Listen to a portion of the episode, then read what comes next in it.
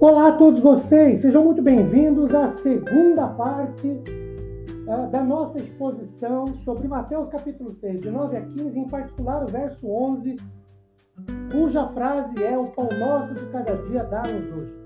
Meu nome é Ricardo Bresciano, eu sou pastor da Igreja Presbiteriana Filadélfia de Araraquara, situada na Avenida Doutor Leite de Moraes, 521, na Vila Xavier.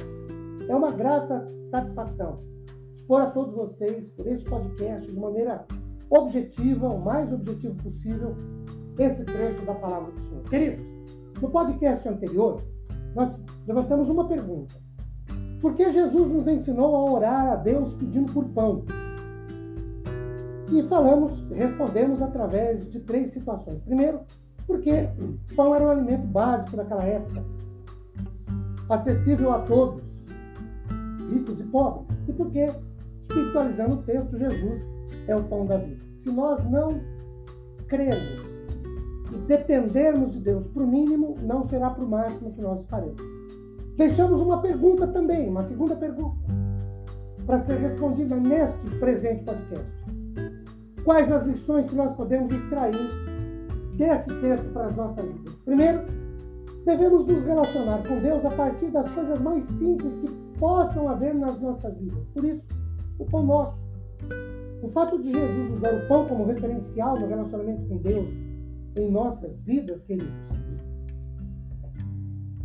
é uma clara demonstração que Deus, ainda que excelso, grandiosíssimo, soberano, atenta e olha para todas e quaisquer de nossas necessidades e que não só podemos, mas devemos lhe apresentar tudo em oração. Segunda lição. Devemos depender de Deus mesmo nas coisas mais comuns, corriqueiras e cotidianas das nossas vidas. O fato de Jesus usar o pão como referencial no relacionamento com Deus em nossas vidas é uma clara demonstração de que Deus, que detém tanto o querer como o executar,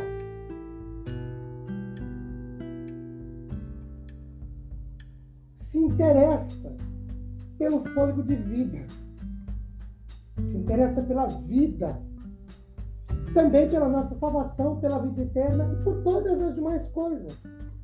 Por exemplo, Salmo 127, verso 1 diz: Se o Senhor não edificar a casa, em vão vigiam as sentinelas. Ou seja, se o Senhor não guardar, não proteger, não nos livrar do mal, não há o que fazer. E o texto ainda diz: inútil vos será levantar de manhã, trabalhar, lutar, se o Senhor não der. E a Bíblia ainda diz que o Senhor, aos seus, o Senhor dá enquanto dorme. A terceira lição que nós podemos tirar dessa oração, o nosso de cada dia nos dá hoje, é que todo sustento provém de Deus.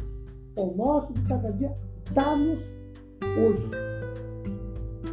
Lucas escreve em Atos, no capítulo 17, versículo 28, o seguinte: Nele vivemos, nos movemos e existimos. Isso é tudo que temos, podemos ter ou ser, é uma dádiva de Deus. É Deus quem dá. Meus queridos, nós temos um exemplo que nós podemos extrair do Salmo 23, verso 5, que diz assim: Prepara-me uma mesa na presença dos meus adversários.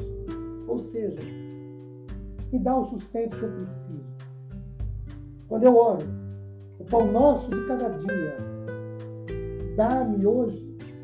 Eu estou pedindo a Deus que me dê o básico, que me dê o que é necess... o mínimo necessário para eu sobreviver. E eu preciso acreditar, confiar e depender da ação dele nisso. Que esse Deus nos abençoe, derramando, além do pão nosso de cada dia, suprindo as nossas necessidades, nos dê paz, consolo e conforto. Amém?